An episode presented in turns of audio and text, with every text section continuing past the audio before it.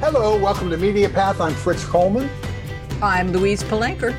You know, in Media Path, we try to get you obsessed with something other than food and shopping, personal problems, things like TVs and books and films, even live humans. And you're going to meet two really lovely ones in just a second. Wheezy, what are you bringing to the table this week? So I read a book this week called Between the World and Me by Ta-Nehisi Coates. And it was written in 2015, which is interesting. So this is even even before the T word. Uh, this is written in 2015. The book is a letter to his 15 year old son, which enlightens all of us to our nation's conceptual fabric woven around race and class and our assumed place within that cloth. He sees race as a falsehood and speaks often about people who believe they are white inhabiting what he calls a dream, which can only exist while they are stepping on the backs and necks of those they imagine to be a different color. Uh, I heard it said uh, this week that if there has never been a Supreme Court case argued to defend your rights, then you are privileged. It's important that people of privilege read That's or hear the words line. of those who struggle.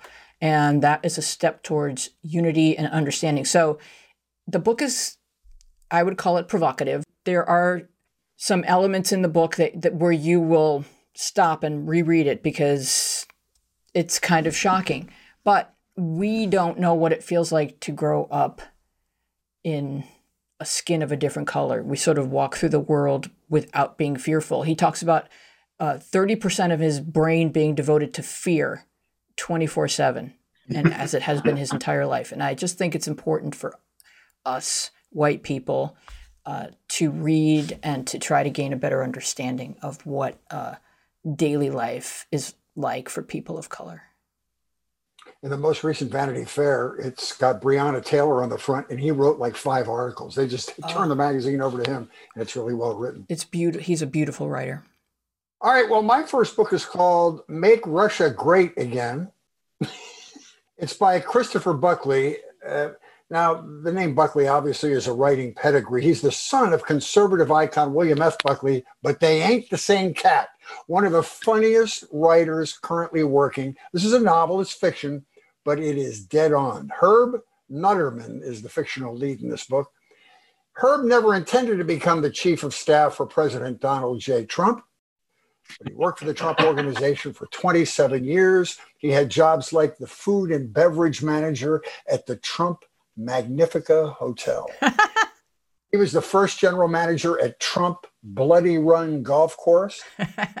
He backs into the job as White House chief of staff, and insanity in the White House ensues. Reviewers called it outrageous and outlandish and deadly accurate. This guy is very funny and snarky. You love it. They changed some of the names. Mike Pence is called Mike Pants. That's worth the price of the book anyway. Buckley's other books are Thank You for Smoking, which was made into a movie. It's run a million times on cable. The Way to Treat a First Lady and Boomsday. And I have a documentary you and I are going to talk about. It's called Desert One. It's by Barbara Kopple.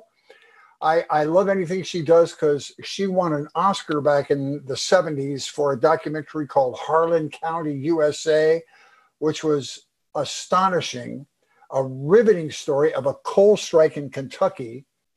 And it harkens back to another coal strike in the 30s. It's sad and it's violent and it's heartbreaking, but it is the single greatest study of what would later become the Trump base. And I'm not saying that judgmentally, I'm just talking about people that had the problems that Trump was able to uh, attack when he ran for president the first time. Now, her new documentary is Desert One. Weezy, you Yeah. saw this too. Yes. It's about the ill-fated rescue attempt of the 52 hostages being held at the U.S. Embassy in Tehran during the Carter administration. It's a timeline. They have great animation to sort of walk you through the various points. The best part of the film, though, for me, is the history it lays out about our relationship with Iran. We had a relationship with the Shah of Iran for years. He was a U.S. puppet. He was cruel and violent. And finally, it led to the student revolution, the rise of the new leader, Ayatollah Khomeini, who was uh, the Antichrist to us back when he was alive. all leading up to the taking of 52 American hostages. And the hostage taking uh, was intended to get them to return the Shah to the country, and we didn't. He was here for cancer therapy. We wouldn't give him back, and so they kept him hostages for 500 days or whatever it was. And the rescue mission failed, and the rest is history. But it's really a, a great primer on Iran for those who might be a little young to understand why we don't like them now uh, and where it started. When you watch the film, you're kind of wondering, because in retrospect, you're sort of wondering, okay, so we held on to this guy. They simply wanted to try. It, you put you put the shoe on the other foot, and you're saying if you guys had our criminal, why wouldn't you extradite him? So they felt like we had their criminal. They simply wanted to extradite him, and so for an entire term, for for Carter's four years in office, they held all of our people, which were just regular people that worked at an embassy in Iran they held all of our people, and we weren't willing to. I know you don't negotiate with host, with with uh, terrorists and all that, but we weren't willing to give them a guy who was dying anyway to get our folks back. Is there was there pressure since he was an American puppet? Was there some sort of industrial pressure on Carter not to conciliate? I'm wondering that was rumored anyway, just before Reagan won, hold off on the release of the hostages, and it'll be a big victory for Reagan coming in. And, well, no, that's a whole other political side of it. I'm just wondering. Initially, when we had our, when he had their guy, they had our people. We could have given them our their guy and had our folks back. Yeah. Why yeah. didn't he? That's a great question. I don't know, but it was good. I enjoyed it. She's a great filmmaker. Weezy, uh, we, we, we have to uh, give a, a, few minutes to the great loss that we suffered in this country today, RBG. And I think the most incredible thing about the last week is how this woman profoundly affected so many people. To see those uh, masses in front of the Supreme Court was pretty, pretty amazing.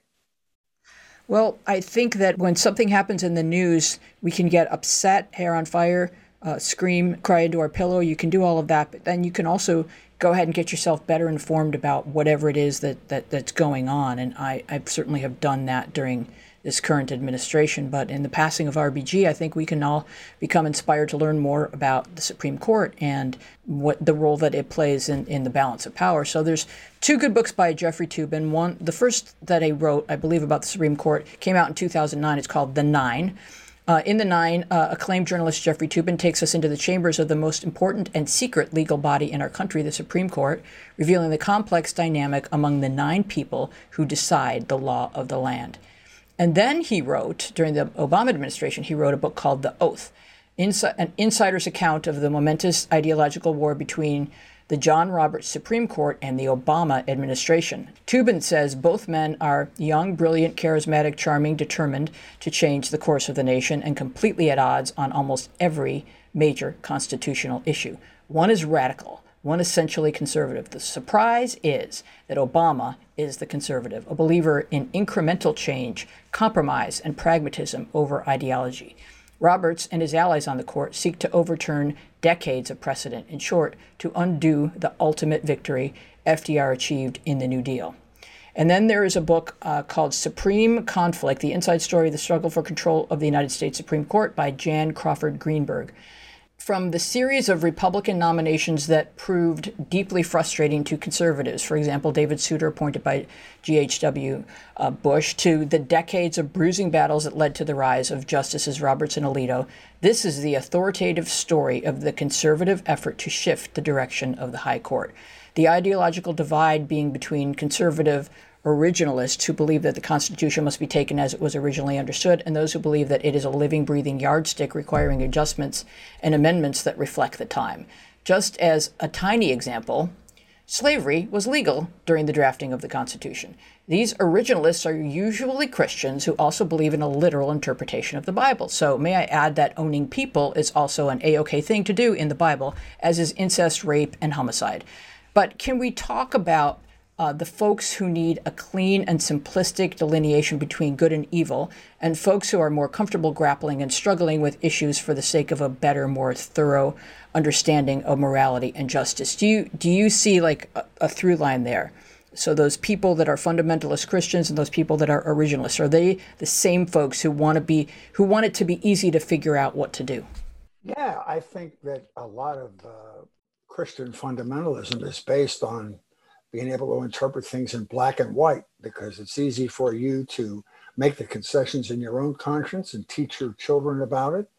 And uh, but I'll tell you, I'm I'm really suspect of that because I think a lot of the Christian right sold their souls to support Donald Trump, saying he's God's representative here because he's appointing a conservative Supreme Court. So that's a whole other article. What really struck me about this week was uh, uh, the kind of the same thing that happened, not in the same intensity, but when when when Kobe died, which was people just gravitate to anybody that is heroic. We're so starved for real heroes, and I think people have just clung to this experience.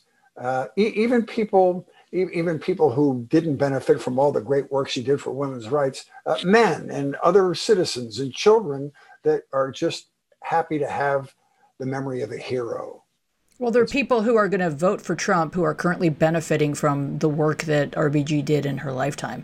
And, yep. and if you're a single issue voter, and here's the last point I'm going to make if you're a single issue voter, you've got your eyes squarely on that issue and you're ignoring everything else around you that's up in flames. And I think it's incumbent upon all of us to look around and not, not just at our own personal interests and to remember that we're part of a human organism. And this COVID virus is definitely an exemplification of that is that what affects one of us affects all of us.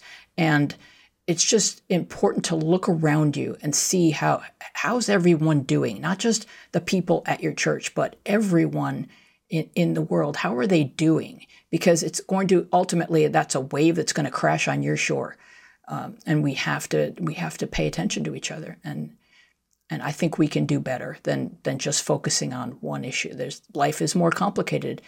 Uh, interestingly or sadly, however you. If you had to ask conservatives what the one issue is, it's Roe Wade, and uh, erasing that from the books.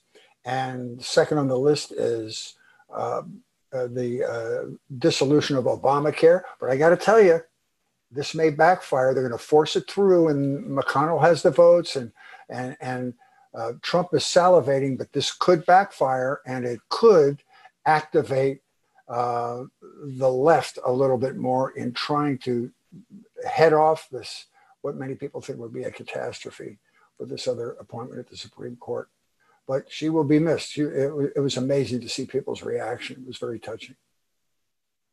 All right, I have two of my favorite people on the planet I'm happy to introduce today. They're a couple. They're here to talk about their most recent book, Vegan Recipes for a Healthier Quarantine. Oh, no, no. hang on a second. That's somebody else. Anyway, uh, first, ladies first, Wendy Liebman, my friend, a, a nationally famous stand up comic.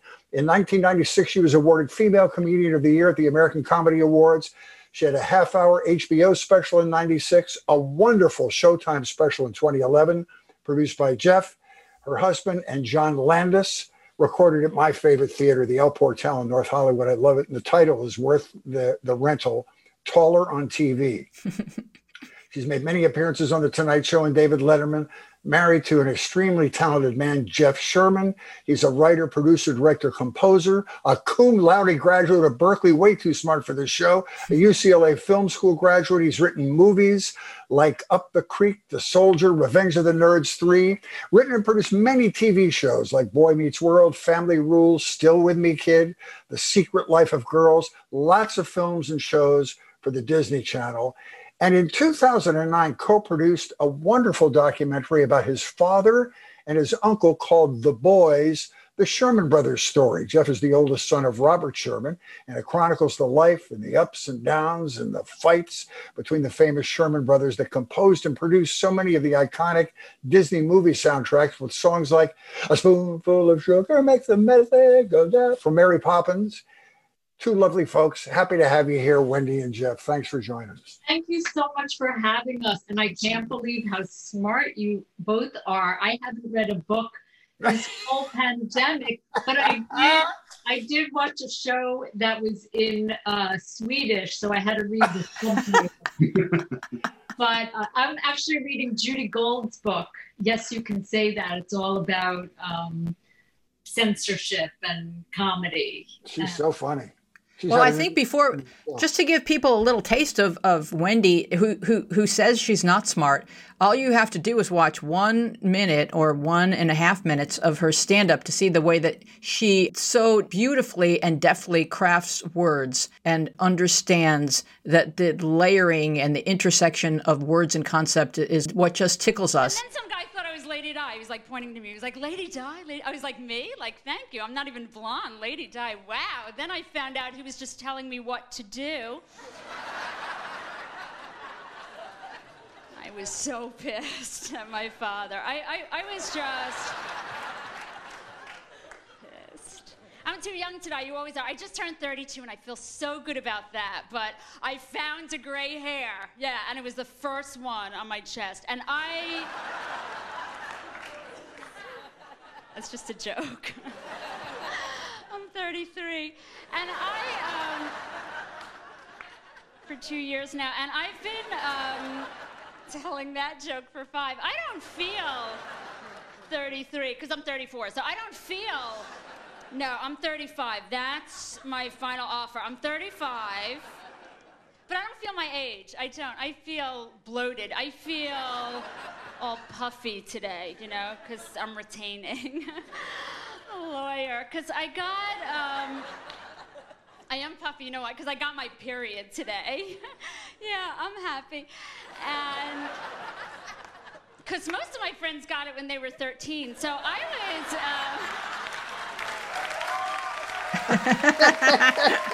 Uh, That's so good. I, So- I, I was talking ab- Very, very about Wendy to a friend of mine, and she has this amazing skill. And the only male comic I can compare it to, which is a really dangerous thing to do, is Steven Wright, who has the ability to say the most brilliant thing with the fewest possible words. Steven Wright gave me some advice. I had just gotten the Tonight Show with Johnny Carson. I'm dating myself. I'm only 50. 35, we saw. Yeah. Yeah. um, but he said to me, just perform for the people in the studio audience. Don't think about that you're on the on the TV in front of millions of people. And that really helped me because I just performed for the audience. I love Steven Wright. I think he's a genius. Oh my God. Talk about your first Tonight Show appearance. That's the pivotal time, especially with Carson in any comedian's life. What, what was that like? Well, the whole thing was surreal, as you can probably attest to. I, I once read that uh, Louie Anderson pictured himself, he had an out of body experience. He pictured himself watching himself. I didn't have that, but I did feel like the whole experience was surreal because I had only watched him on TV for my whole life. And um, after the show, he and Johnny Johnny Carson and Ed McMahon came to my dressing room, and I don't remember it, but the people I was with told me about it. Um, yeah, and one of my uncles then started talking to me like he was really impressed. He had never really paid much attention to me before. But I want to talk to you a little bit about uh, the word craft because I it's it's so unique. Your voice is just so special. And how how do you go about do you sometimes just have a joke and then because of your style you could be like, well maybe this joke is not finished. I could add does it does it occur to you that way? Well, lately I just listen to what my husband says in his sleep and I write it all down. but for I have two answers to that, Louise. One is I had a joke for many years. I'm a writer. I write checks. They're mostly fiction.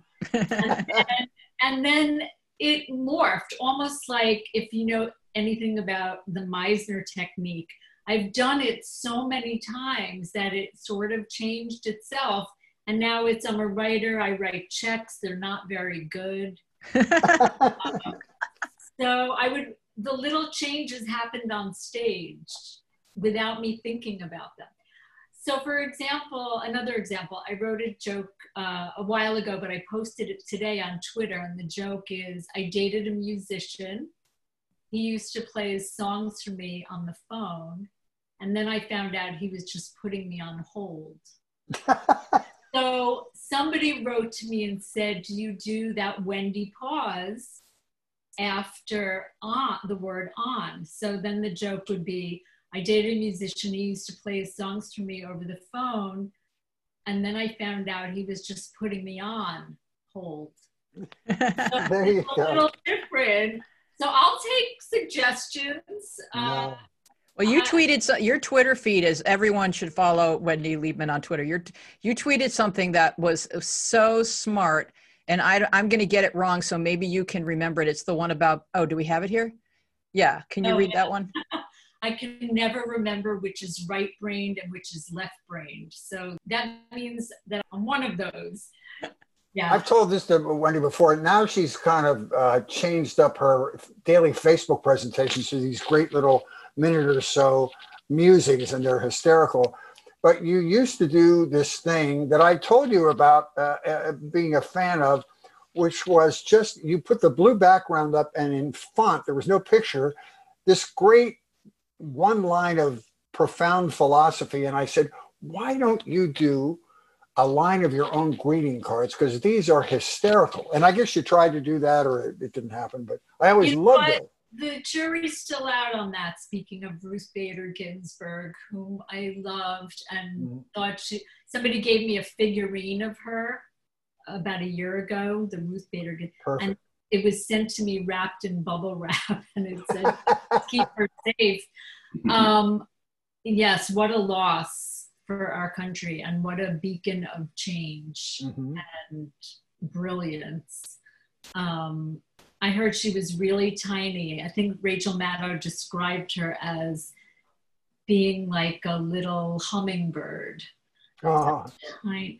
what about Um, anyway, the jury's still out on my greeting cards. Uh, I'm thinking about doing a book of my jokes. oh, yeah. I've never published anything. They're wonderful. They're little nuggets that you'll just say to a friend at work, and they're it, it- you really have a, a gift for being able to do that without. thank you so Well, much. did did the did the pandemic inspire you to just pick up your phone and talk to it every day to just challenge yourself? you mean at the beginning when I my video updates? Yeah. honestly, Louise, I feel like it kept me sane. It mm-hmm. made me wake up in the morning. Otherwise, I wouldn't have combed my hair or maybe not even taken a shower. I felt responsible to this little community. And then it became fun. What about me? And well, you know, I I have to say I've started talking to myself recently. Well, let me rephrase that. He stopped listening to me in April. Uh, but we have a rhythm. You know, we've been here since March, basically, and we have a rhythm, and we kind of pass each other in the hall and then eat dinner together. but we watched a lot of um, series on TV together. We watched um, Friday Night Lights Oh, was a big great. one. We, we watched A Place to Call Home. Um, I just finished Call the Midwife, which I loved. But anyway, enough about me. Let's talk Hmm. about. Oh, am, he'll be happy by the end of this. Okay. I, want to ask you guys. Uh, I, I mean, I don't want to dredge up painful memories, but the pandemic was just a, a, a- one of a long list of obstacles you had to overcome. You had, uh, first of all, you had the Woolsey fire, and I visited your home right after that, and it burned right up to your property. Um, that awful fire in Ventura County. But before that, you had had a very serious accident. Just briefly, without being too painful about it, describe what happened. So I'm looking behind Louise and I'm thinking those are either drums or, oh, yes. Or I, that's what I had. Um, I was thinking those are either drums or nitrous oxide tank, which is what I could have used Those are drums. She's a great drummer. That's funny. because Those are drums. I'm going to have to put my little RBG on on one of the drums. bubble wrap. Yeah. I mean, she is tiny, so that's That's Rachel's actually- accurate. Actual size. actual. size. God. Uh, yes, I do play the drums, and so uh, they, and it turns out they're decorative. oh, okay. So yeah. All right. So back to go. Chris's question. Okay. Um, in 2018 in November, I was meeting a friend for lunch and I was walking across the street and I was hit by a car. And I ended up breaking one leg and both feet because I'll do anything to get out of having sex. That's a joke.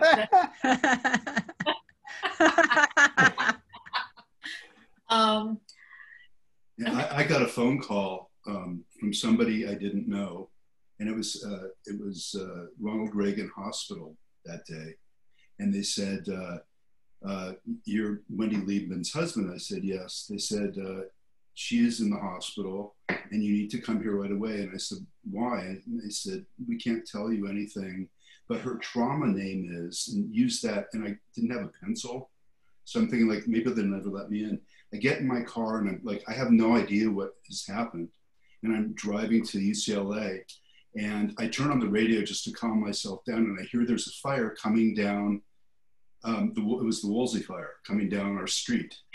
the same day, I'm going like, I, I, felt like Job driving on the freeway and I'm going, I, I couldn't believe it. So I wasn't able to, to get back home. I just stayed in the hospital with her while she was there because we were, uh, you know, yeah. sent out. So I knew I knew I woke up, I passed out. I knew I wasn't at home because I heard a vacuum.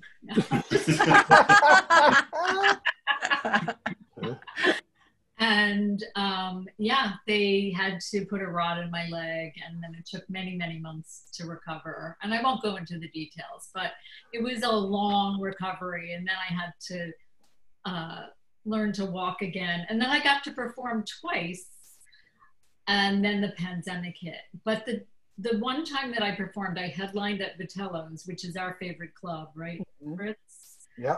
Um, Fritz knows that I I produced a comedy show there once a month called Locally Grown Comedy. So it was like my home away from home. So they said my comeback show could be there. And I wanted to thank Jeffrey for taking such good care of me because God only knows he was like a saint we called him Grub Hubby because he would bring me, he would bring me three meals a day. And, I did get a little sick of that bell she would ring, but uh... I mean, he he was sick one day this pandemic, and I'm like, I can't believe that you didn't go crazy taking but, care the, the thing you should know about Wendy though is, you know, most people in that position. I mean, she couldn't really even get out of bed. She had a walker and uh, and uh, it was it was a yeah, and they had to re-break your leg. I mean, something was wrong, and so this was like a nine-month to a year recovery process. Yeah, her, you lost all that comedy business for your year while you're recovering, and then the the pandemic has sucked up another year's worth of work. So really, uh, a huge dent in your life, huh? Well, as Jeff was just going to say, how I like I never looked at it as she ne- she looked at it as an opportunity, which was a lesson to me. I mean, she really is amazing. I married the right woman, by the way. I mean, it's a little oh. spiritual in that not like everything happens for a reason, but okay, this happened. So am I going to complain about it and be depressed about it? No, because. Uh, but ding, ding, ding, can I have another coffee? so I, wanted, I am getting. I wanted to thank him. So my idea was to sing um, the Beatles song in my life during my show at Vitello's, oh. and that moved, that morphed into me singing three other songs as well. So my whole life, can I swear on this? Of Oh, fuck yeah. Okay. So I thought, I'm almost 60. I want to sing on stage. I used to sing when I was little on stage in plays, um, but I wanted to sing to him. So I ended up singing four songs in my comedy routine. The first was Help, because there's a line that goes, Help me get my feet back on the ground. And so I thought that was appropriate. And then I sang In My Life to Jeffrey. And then I sang um, the song Twisted that Joni Mitchell has covered. Which because is, I'm twisted. No, no, because I'm twisted. I had my the guitar player and accompanist ask me if I had ever been in therapy because my jokes are woo. Um, and then at the end, I and the whole audience sang with a little help from my friends. So Wow. that was my last show before the pandemic, and it was one to go out on. So Oh my And that goodness. show was the night beautiful. before they closed the place down. Uh, That was it. I, uh, uh, I had one thing and they were out. I, I, I know you don't even have to describe how devoted Jeffrey is to you because every gig I've ever seen you at, Jeff uh, escorts you and supports you and is there for you. And uh, it's it makes me smile. it's the food. Well, the He's funny thing is, I'm only coming because you're on the show. Oh, I'm sure Oh, that, what it is. oh, Wendy, did did all that has happened, the accident and the pandemic, skew your comedy at all? Did it give you a different outlook? Did it make you more cynical, less cynical? You know, I think with doing comedy, you and I know that you have to learn other skills, not just being on stage and telling jokes. Like we had to learn to do, or I had to learn to do the radio, to do press. Um, I had to learn how to travel. So now I had to learn how to Zoom and I Hmm. to learn how to do my show from my desk. And I've done about 25 shows now since the pandemic started. And I actually really enjoy it because then I, c- after the show, I can just go into the kitchen and eat. I, I've done. I haven't done as many as you, but I- I've done a lot of nonprofit fundraisers, and I do ten minutes of, of comedy, and it's not perfect. But the truth is, if you're not doing well, nobody knows, and you don't know, so it's not an assault on your self-esteem. You just go on to the I next I have thing. my jokes on the screen. So it's like having a cue card. Right. wow.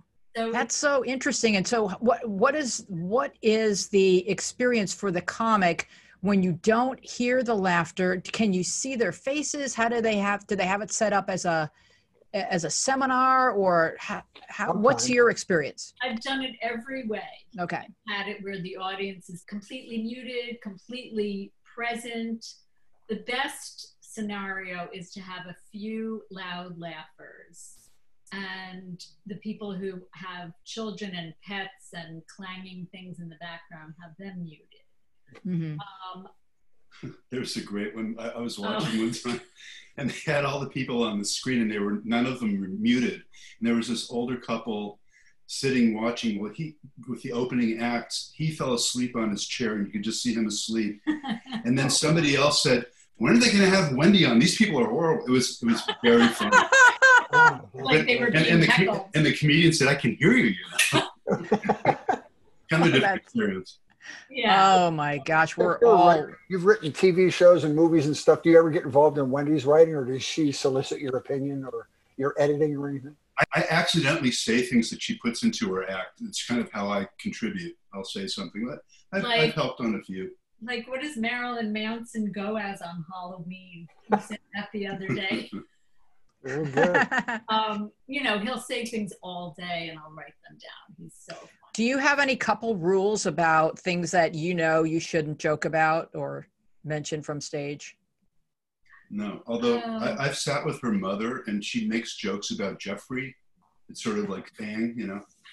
And uh, her mother always would like grab my hand and say, "I'm so sorry." She said that. I'm, I've, I've heard it fifty times. That's No, I did a joke once about tantric sex, how I, I made you wait six years or something like that. And that you was a did, joke.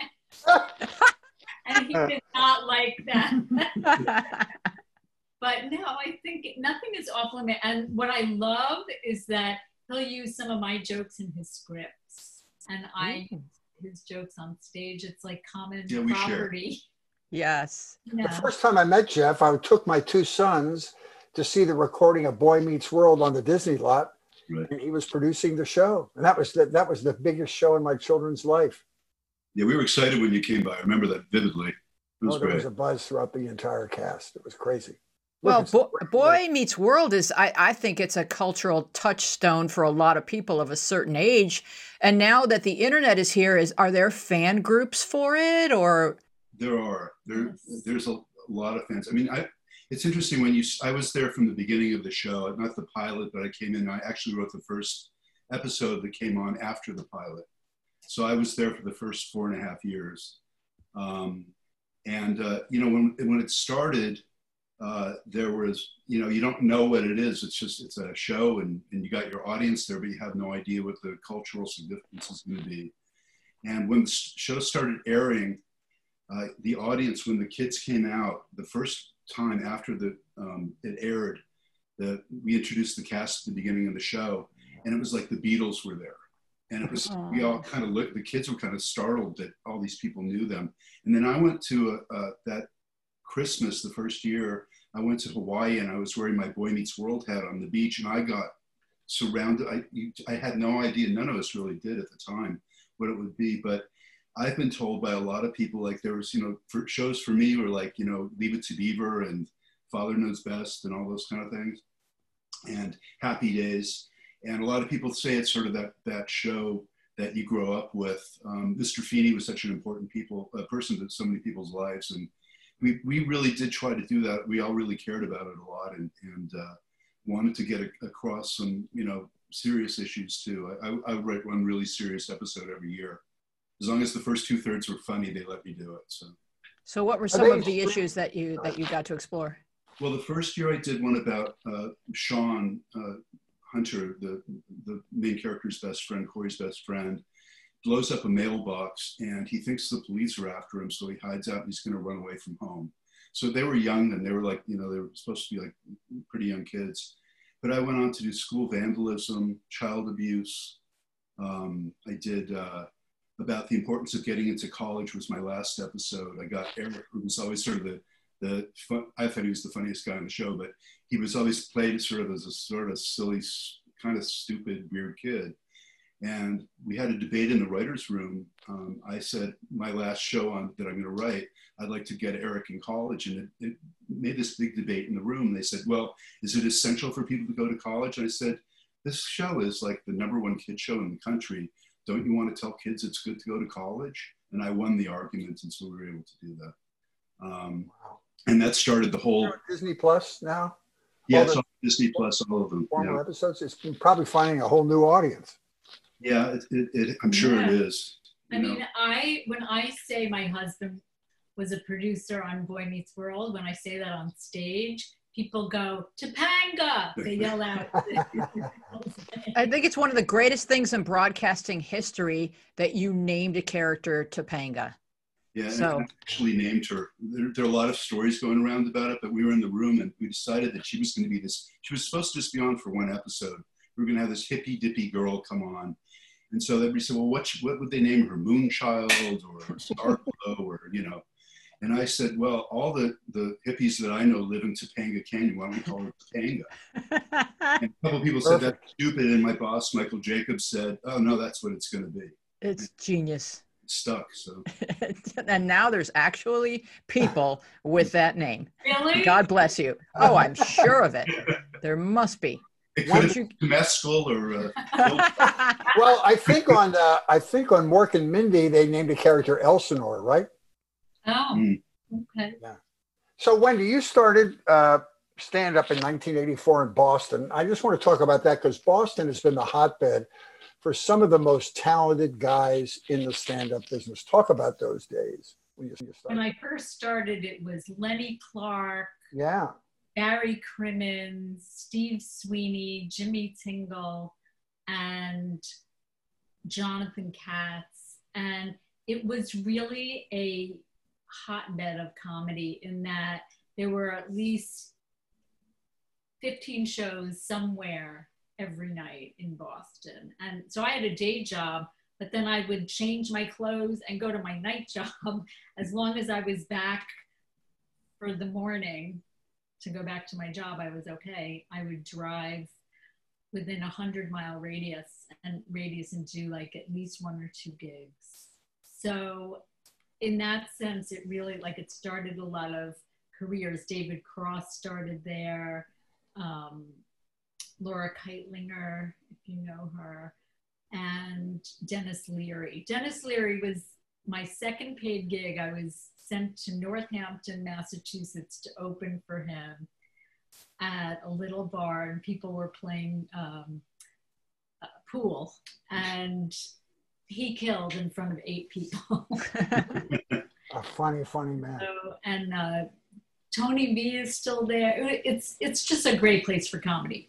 And even though I'm from New York, which is also a great place for comedy, I never really performed in Manhattan until I got a little older and more uh, used to performing. So, yeah, I took a class on how to be a stand-up comedian, and that's how I started. So, um, I'm sure your picture hangs as the stellar graduate of the course. Wherever. Oh, I don't know. The teacher was Ron Lynch, who now has been on the Sarah Silverman program. He's a great character actor, and he lives in LA, and he runs a Oh, show wow.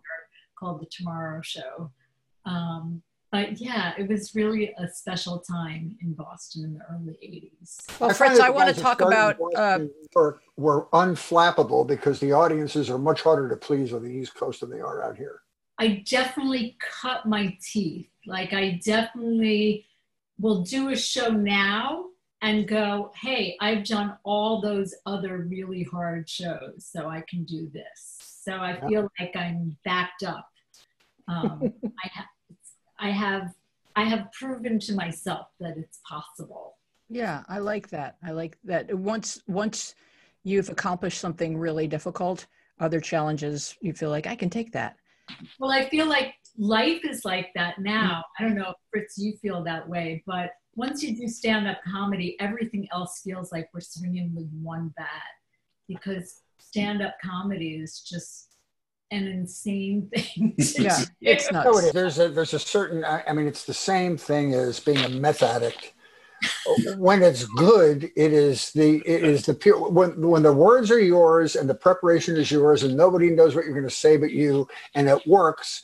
It's the greatest acclamation you can get. But when it goes south, it is a dark loneliness that's impossible to describe to other people. that never happened to you. Oh no, no, certainly No, not. but somebody asked me what it was like to bomb recently. And I honestly feel like it's the exact same feeling as I felt before I did stand up. I felt alone. I felt just devastated or embarrassed. I felt That's really interesting. misunderstood. So Mm. really just the things that I felt before I did stand up. I think I, I love that, Wendy, because it it it what what you're saying is you felt unheard, and that's how you felt. That's how you were going to feel your whole life, unless you had been bold enough to embark on this and to achieve what you what you have. You were always going to feel that way. So maybe it made that one night experience more palatable, if you will, because that would have been your whole life if you hadn't had courage, and now you know you have it. But I, we need to break for commercial, Fritz, and then I really want to talk about the boys because I'm obsessed with this movie and I have a lot of questions. Winning season returns at MyBookie. Winning season means doubling your first deposit. Winning season means Survivor, Super Contests, and Squares. At MyBookie, it's time to celebrate the NFL season. Sign up now and make your first deposit to get a dollar for dollar match all to get a dollar for dollar match all the way up to $1,000 and grab yourself a free entry into the famed MyBookie Super Contest. To play in the contest, all you have to do is pick five NFL games against the spread to have a chance at $100,000 guaranteed in cash prizes. The best part is MyBookie has thousands of bets to choose from, the full NFL slate and the NBA playoffs, from live betting to championship futures. Every play you want is waiting at MyBookie. It's simple. Make your picks, win big, collect your cash. Use promo code THINGS and double your first deposit now. It's a no brainer. Your winning season begins today only at MyBookie. And I have a catchphrase for them, Fritz. I wrote this. You'll love it, we bet. No? Very, very good. Okay. I'll work Can on I just ask Wendy before we leave the bombing thing, and then I want you to go into that movie because I love it. Because when we talked about bombing, it, it reminded me that my life is a black hole of emotional despair. Jerry, tell me if you agree with this or not. I, I love this is like a litmus test for comedians. Jerry Seinfeld said over and over again that if you have a bad show, it's never the audience, it's always you. You agree with that? No. Neither do I. I don't agree with it either, and I think there can uh, there can be mitigating factors because there are tons of variables that are involved, and a lot of them can be things like the room size, the way the chairs are are are, are set up, the, the, temperature. tape, the temperature. Uh, if people are allowed to have their backs to the stage and eat and just have a conversation. It's so many things are like what's permitted in the room, whether or not music brought you on, uh, the energy, what else was going on that day in the news. I just think there's too many variables, and I would like to blame the audience. Thank you. I mean, you don't know when you're going on. You could be following an Elvis impersonator. Is that good or Um. No, it's not. uh, you, could, you could have sunburned your face except around your eyes all day because the audience is staring at you. You could have said something unintentional to somebody in the au- audience. I mean, yeah, one time. oh, no, I'm not even going to go into it, but there are so many variables. Yeah, I agree. He said some great stuff about comedy that I love, and I, I use them in my own life. He said, writing stand up comedy is the art of shaving syllables, which is such a perfect description of how it is to write, especially for you, because you try to use the fewest possible words. Huh. My friend Larry Miller has a great description of how hard it is to write stand up. Larry says, writing stand up is like operating a still. You put in all the effort, the sweat, the thoughts, you pour it into the funnel, and then maybe days later, if you're lucky, a couple of drops come out. I thought that's just brilliant. This is perfect.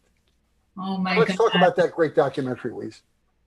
Right. So I when I was a little kid, I, I just have a vivid memory of standing in a in a movie theater lobby and looking at a poster probably for Chitty Chitty Bang Bang and, and I would see those names, Richard Sherman, Robert Sherman. It would say them both. And I I would think, who are they? How do they do this? And then so then for you to grow up and make this documentary and answer all my questions, thank you. I'm I'm very appreciative. Thank you for watching. Can I say one thing before I give I let him talk the whole time? When I first met him and I heard who his father and uncle were, I thought, wait a minute, aren't they British? And wasn't that 150 years ago? like, I, it didn't make any sense. You're mixing them up with the, the Dick Van Dyke's character in Mary Yeah. Poppins. But uh, I feel like I married music royalty. Bert the chimney sweep, yes. Mhm. So, okay, so you grow up and this is your experience of what life is. You just have this dad who goes to Disney and, and writes songs. What was what was your first awareness of, of what he did? My dad was very very very humble. And like if if he didn't mention it he wouldn't have known. He, he would have thought he was a painter or something. He just had no you know nothing about that. He kept all of his awards that he ended up getting up in his bathroom. Um, he had oscars and grammys and gold records. It was like the most golden room to, to you know go pee in. Um, but uh, but he um, uh, I think that the first experience thinking about it, we moved to Beverly Hills when Dad first got the job. He was he was still had day jobs prior to that. They were writing songs for Annette Funicello, as we discuss in the documentary. Um, but we, my dad started getting these checks, and he drove us all out to to Beverly Hills to this corner house on Oakhurst Drive near the Troubadour. And he said, if we lived here, we'd be home now. And it was a total kind of awakening. So, oh, dad must have done okay. And he started taking me to the studio to visit the lot. And on several occasions, Walt Disney was kind of an amazing guy. He knew every employee's name on the lot, and he knew my name from the first time he met me. He never forgot people's names Wow. whenever he'd see me, he kind of you know scoot down and talk to me and all that. So, and the thing that was impressive to me was he owned Disneyland, and his name was on the door. Thought that was cool. Um, but uh, uh, I think probably when it really started happening was when I was first started seeing the movies that they were doing. We would get Dad had a 16 millimeter projector, and he would bring home a print, or we would go to the premieres when I was old enough. And I think the first one that really registered with me was. Um, uh, the Parent Trap um, with Hayley Mills, uh, where they wrote "Let's Get Together" and a bunch of other songs in that, and then Yeah, yeah. Sword in the Stone and some of those other ones. But the big impressive thing to me was Dad came home one day with this book. He, he wanted to read it to me and my sister Lori, my older sister, and he would read us chapters of Mary Poppins. And he would just tell the story, and it was just fascinating. And he would explain all this magic is going on at the studio, and there all the sound stages. He would tell me all this stuff. It just sounded like this incredible thing. So one day, Dad took me to this. He came to school and took me out of school, and he wanted to show me around to all the sets on the studio lot. So you open one door and it's the rooftops of London. You open another one, it's it's uh, Uncle Albert's, you know, tea party on the ceiling thing. I got to see oh, the shoot man. part of that, and you know, but it's it's weird for a little kid. I was pretty young, and so we went around to the different things. And we came back to the commissary, and I loved the tuna sandwiches at the at the commissary. so I was really excited. After all that, that's what I was really excited about. And we walked in, and Walt Disney was there with these two guys in suits. And he walked over to me. He said, Well, Jeffrey, I understand you took a look at our sets today. What did you think? And I said, They're okay, I guess. he looked at me like this. He went, What do you mean? I said, I don't know. He goes, You come with me. He left his lunch date, took me by the hand. He took me back over to the rooftop of London set, wherever, whatever stage that was on. He turned on the work lights. And I, you know, I, I didn't know. So he said, well, what is it? I said, I just don't think anybody's going to believe this. And he went, I had the greatest artists in the world create these sets and they, they did these things. It looks like it's all that. And I said, yeah, but it's on the ground. So he looked at me, he laughed a little bit and he came down next to me like this with his fingers. He said, this is what a camera sees. They don't see anything under it or over. They won't see the lights. They won't see the ground. They'll believe that this is, and that's called that's called movie magic, and you can never tell your friends. Uh-huh. Which I just did. But, wow. What was cool was though that your your opinion really mattered to him because yeah. you're the audience. It did. And that was really good. And then the great part was then he walked me back over and my dad was having a scotch. I think he was getting fired. So, um, but uh, that was that was uh, sort of magic there. What about the story when you went to the Hollywood Bowl and you? Oh, that was a really cool one.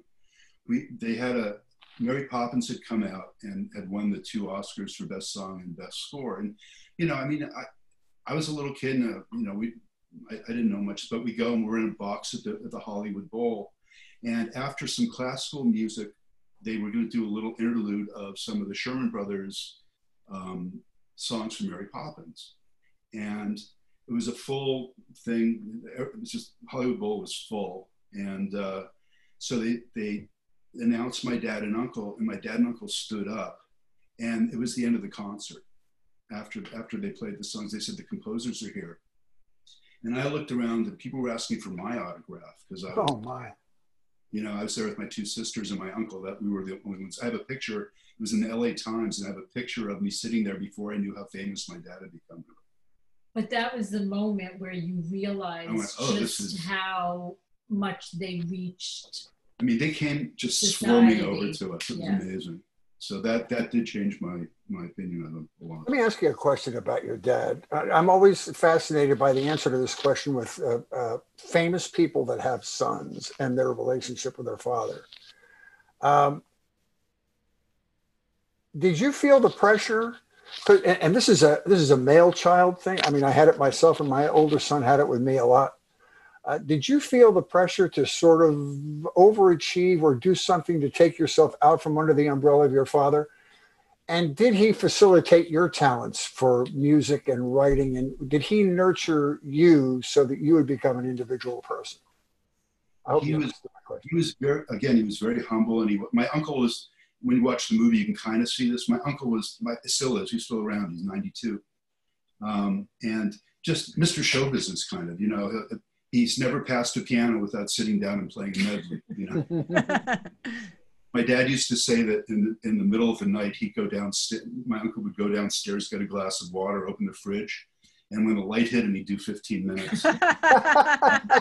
My dad was very shy and, and uh, a Renaissance man. He painted and metal sculpted and gardened. wrote short stories and gardened. He used to teach me roses, and it was it was one uh, one little dab of paint on his on his uh, on his uh, palette was songwriting, and uh, he, I mean he, he loved it. He was very devoted to it. But what he did with me was.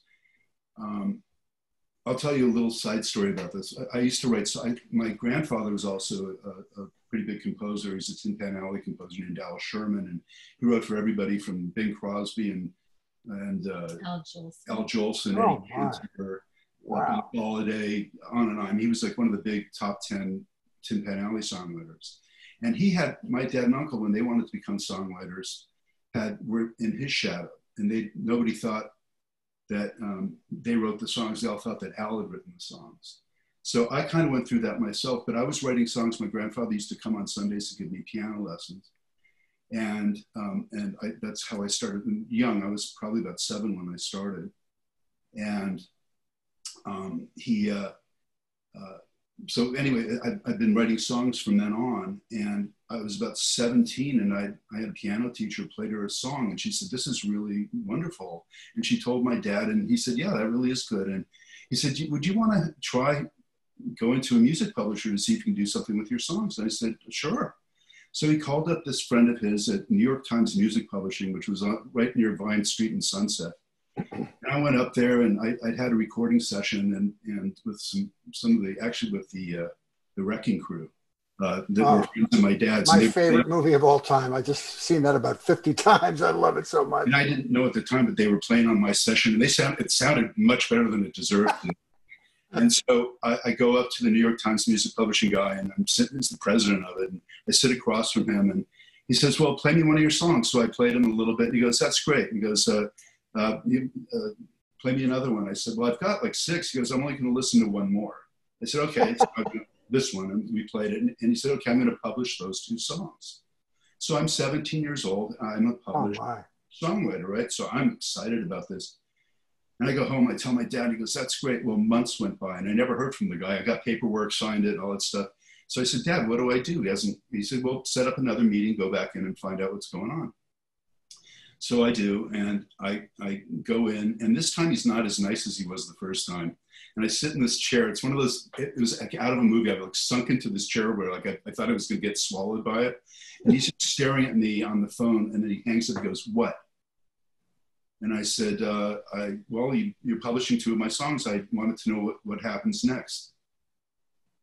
He goes, What do you mean? I said, Well, what are we going to do with them? He goes, You know, I did that as a favor to your father. And so I, it killed me. And I, I decided I wasn't going to pursue it professionally after that because it just really, it, it was horrible. But honestly, I'm sorry. But I'm not done. okay, sorry. So, so, but I went back and my dad said, I was afraid of that. He goes, and he told me the story of how, you know, his father had a shadow over him. He goes, "Y- y- these kind of things you kind of have to do on your own. He goes, but he always supported me. I remember when I was writing scripts in film school, I I went to UCLA Film School, as you mentioned, and I was a screenwriter mostly there, and I did a couple movies, but um, and I was typing late at night. I had a deadline for my teacher, and I had to. I wrote my first feature script, and I turned around and I saw my dad standing in my doorway because I was still living at home with them. And I said, "How long you been there?" He goes, "A while. I just wanted to watch you work." Aw. Wow. I was gonna say, oh, I'm sorry. No, Wendy, I want to hear your thing. I'm so sorry. I was gonna say, regardless of that stupid publisher at the New York Times, We hate him. we hate him. Um, I think my husband's music is on par with. I think it's the best music. It's my favorite music. As I mentioned, I'm very, Honest, honestly, he wrote a lot of pandemic music, uh, or a lot of music during the pandemic, and it's my soul. Like I love this music so much, and I want the world to hear it. I did want to tell one other story about Jeff's music, and um, the Captain and Tennille. So, should I tell it, or do you want to? well, my music teacher that I mentioned, she heard the song I'd written, and she said, "You know, you you should play this for you should send this to my friend." And I said, "Who's your friend?" She goes, "Toni Tennille." And I knew that Captain Tennille, they had "Love Will Keep Us Together." It was like a big hit on the radio. It was huge at that time. It was I think it was 17 or something. So I sent them the song, and I got a call from her, and she said, "Would you come over to our house?" And I met, I met with them at their poolside. It was kind of funny because you know he walked out actually in the captain's house, and so we're sitting there, and she's very nice, and she goes, you know, we're, we're looking for a title song for our next album, for our follow-up album to Love Will Keep Us Together. And we really, it was called uh, uh, Remember Me. Remember Me. And uh, so, which I couldn't remember at the moment. And uh, so, uh, so I, uh, um, I said, well, that's great. And, he, and, and the captain, Daryl said to me, he goes, by the way, we put our name on the songs with you uh, if we do this. Um, oh, so just wow. so you know that, and I, I guess that's okay. But like, you know, I want to ask my dad, and he goes, "Who's your dad?" I told him. He goes, "Okay, go ahead." So I go home, and they wanted to make this. The, I was going to be 17 with the next Captain Tennille hit. So I was all excited. I come home to my dad, and he's he's sitting there having coffee, and I said, "Dad, Captain Tennille." He goes, "Who?" I said, "Love will keep us together." He goes, "Okay." I said, "They want to. It's okay. They want to put their name on it with me." He goes, "Tell them to go fuck themselves." I said, excuse me? He, I said, Dad, there, he says, I don't, care. he said, you know, that the, the colonel came to me to, to, for Dick and me to write songs for Elvis, but Elvis was going to put his name on them. And I told him to fuck off. So tell the captain and whoever, they can fuck themselves. So you so, just tell the captain and the colonel and the general and whoever else, go stick it. By the way, I always thought that was bad advice because I would have started my music career at 17. But uh, you should hear that song. It's well, so beautiful. But you know, but so it's so. Yeah, I, you would have had to split I, the publishing from with three ways instead of just for you. That's what he was complaining about, right? Yeah. Well, he was just. It's just. It's the principle also, but yeah. that is what goes on. And I I've interviewed in my radio career. I've interviewed a lot of artists, and then you hear kind of like even stuff that you know that they're not saying on on mic, but you just you just hear things about people doing that, and that is what that is what goes on. Yeah, unfortunately, so I'm, I'm I'm also therefore responsible for Muskrat Love, which is what which was what they that was their title song instead. Oh well, wow. thank you. I mean, uh, like you know, no, a that, grateful world. I got bumped for Muskrat Love. Jeff, let's talk about your That's current project before we run out of time. You're doing a musical about Three Dog Night, which is what? Yes, yeah, stage musical. It's not, stage has always been my favorite thing. Stage musicals. It's the most magical thing for me to see a live performance of a musical. And, and uh, ever since I saw Man of La Mancha when I was a little boy, my dad took me, and I just always wanted to do it. So on my 60th birthday, a, a guy friended me on Facebook, and he said I'm looking for a writer. I have a property. And I said, Well, I'm a writer. You want to tell me about it? So he did. And it, it was this wonderful man named Joel Cohen. And Joel was the original road manager for Three Dog Night. He'd been on the road with Steppenwolf and got the job to get uh, to do uh, to ma- road manage uh, Three Dog Night. And what he did when he was uh, on the road with them is he started taking notes and he wrote a contemporaneous book about being with this band that went from sleeping in their cars to filling the Cotton Bowl in a year and a half. And it's that period of time. He went on to become their manager. He discovered Cheech and Chong, and they got, they got stolen by Lou Adler. But he also managed uh, Steely Dan. But he said this was the highlight of his life. So he'd written this book. It was one of the first rock and roll books about a band, but it was written kind of for teenagers. It's a little paperback book um, that they used to sell at concerts and record stores and they sold he sold 40,000 copies of it. So he said, I want to adapt this into either a movie or stage musical. I read it and I said, I think you should do it as a stage musical because I think it's really a cool story and it's a compressed amount of time. So he and I worked on it um, for, uh, we've been working actually for about almost three years now. And we've been working in conjunction with, uh, with uh, Danny Hutton, who was the founding member of the band. And uh, one of the highlights. I mean, when I was a kid, I went on a teen tour across America when their songs were all on the radio, and we used to sing them. And We had a Wurlitzer jukebox in the in the back house. I had the key to it. They were my singles that I would put in there. I had rows of Three Dog Nights, and so this was like a dream for me. And so um, I uh, developed this out with him, and we're now we've done eight drafts. We just did our second read of it. We did a Zoom read, and I'm cutting it together right now for this uh, producer that wants to see it. And in 50 years, um, the band, the guy who started the band, Danny Hutton, hasn't wanted to uh, have, or he didn't like well, anything. Yeah, he said he said to me, we were all working here with also with Richie Podolor and uh, Bill Cooper, who were the huge record producers. They were their producers. We were all sitting around the table and we took a break for lunch. And Danny came over to me and said, you know, Jeff, for 50 years, people have been after me to, to do a movie or something on this. And he said, uh, this is the first time I've said, okay, and thank you for cementing my, my legacy.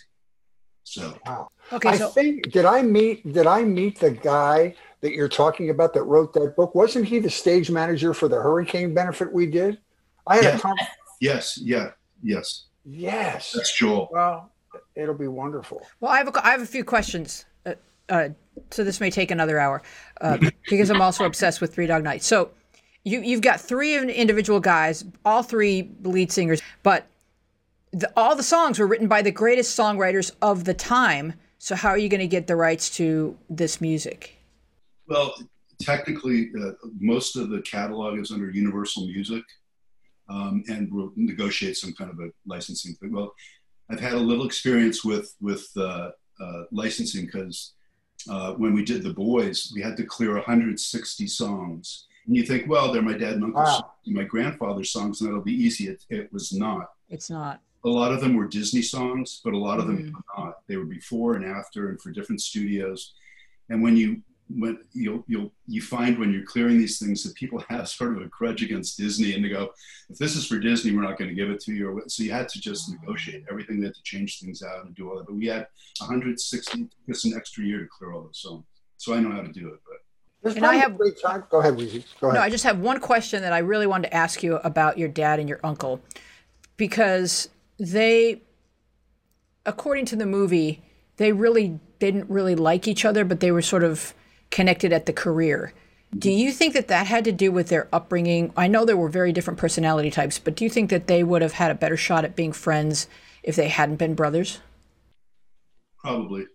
You know, it's interesting when we were interviewing uh, Hayley Mills, she had such a profound thing to say, which we didn't put in the film, but she goes, you know, when you're, you know, if you, you've all collaborated, when you collaborate that intensely, and they collaborated for 50 years or more, and sitting in that room and all the battles that go on just creatively and all that stuff, um, to be able to do that, they needed time away from each other to be able to refresh and, and live their lives. But they they're just i mean they're they're so you know i'm very friendly with my with my uncle before the pandemic we would have lunch every four months with my cousin and uh, um, and all that there, it's just sitting with him it's you, you almost wouldn't know they were brothers because my dad was such a different personality type They were yin yang and they needed each other. I mean, somebody Yeah. said that in the movie that their conflict was the, yeah, jeff Kurtti said that yeah, the conflict created all this. It's fusion.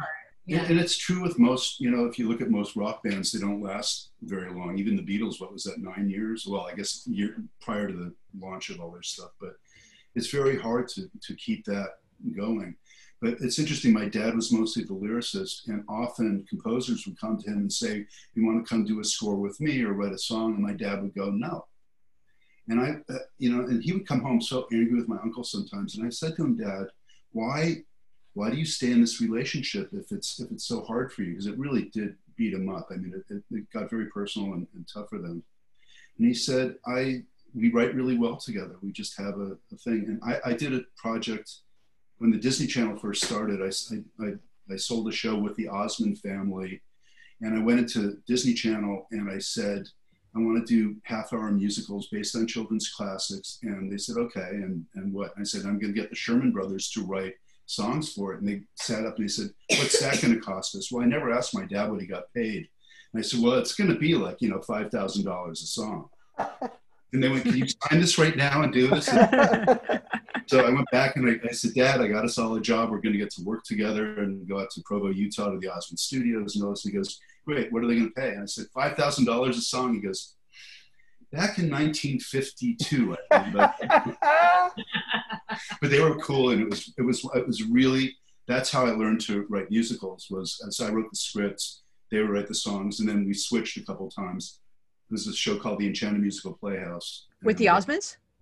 Yes. Oh, that's so Jim- cool. Jimmy and Donnie were my partners, and uh, a company called Centerpoint.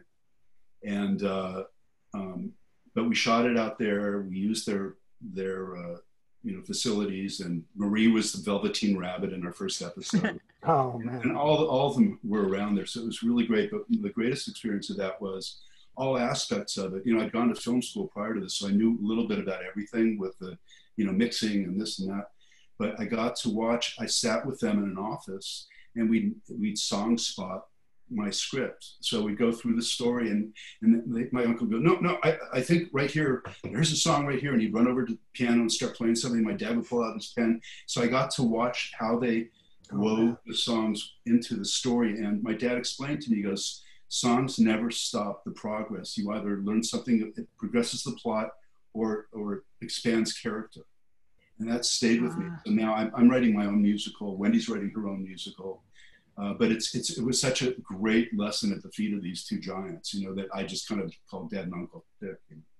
Oh, that's so special. Well, it's hereditary in your family because I always love Wendy has your son Alex open for her shows. He's this talented guitar player and singer, and he's a great start to every evening when you're over there listening. Thank you. Thank Yeah. you. Give I me one. yes. I, I bet he's missing that right now. Yeah, he's, he's wonderful. And he's about to make me a grandfather, which is Oh no! Congratulations! Wow. Thank you. Little girl. Yeah. oh, Oh, wow. Congratulations. I've That's never exciting. changed a diaper in my life. Well, so- give a little time. Just stick with me. We'll well, you uh, you guys are uh, uh, so talented, but I, I do want to say one thing. I don't think there's anybody uh, in our business uh, who is loved more than the Shermans, Wendy and Jeff. And uh, you know that by the number of friends you have. I remember you were about halfway through your recovery from the accident. You were nice enough to invite me over to your home, and it was packed wall to wall with loving friends who were praying for her recovery. And uh, and I think among the comedians, you you are really one of the most universally loved and appreciated people, Wendy. Just I haven't worked with Jeff that much, but hopefully you'll hire me I for one of think his. they came because we, they knew we had a taco truck. oh, I thought you just really wanted a lot of coffee. No. I have so much respect for you guys. Happy to know you. The it's- We- taco truck is a great trick, though. Totally mutual, and uh, yeah, I think people could say the same about you. And don't I break think the egg. I think people do say the same thing about Fritz. I've Yeah. heard it said. Right? Yes, I have recorded.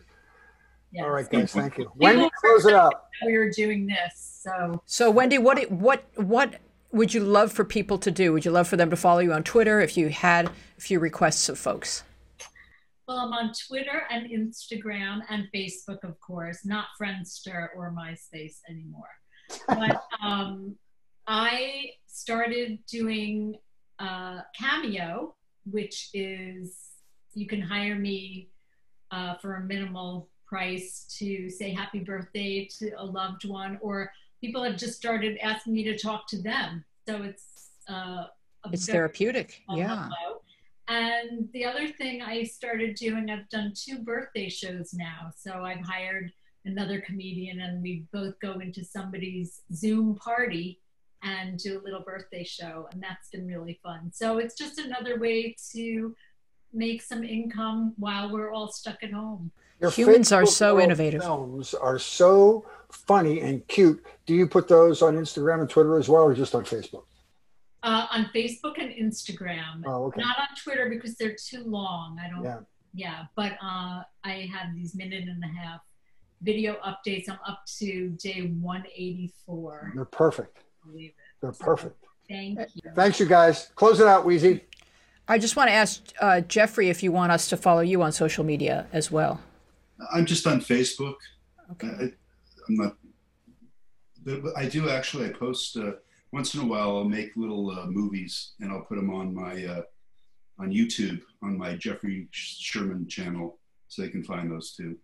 Just I, I take a lot of photographs, and some of my music she was talking about underscores a lot of it. So Would you workshop the Three Dog Night musical here in town? we will be. Yeah, we were supposed to be doing it uh, last uh, April, but that's uh, that got postponed. So you know we're trying to progress it as we can right now, and uh, you know everybody's trying to figure out how to do that. So Yeah. we'll figure Well, it I- out. Yeah, it will be done here. Yes. I, eager, I eagerly await that. Yeah. All right, here come the closing credits. I want to. We would love for you to join us online on Instagram and Twitter, where we are at Media Path Pod, and on Facebook, where we are Media Path Podcast.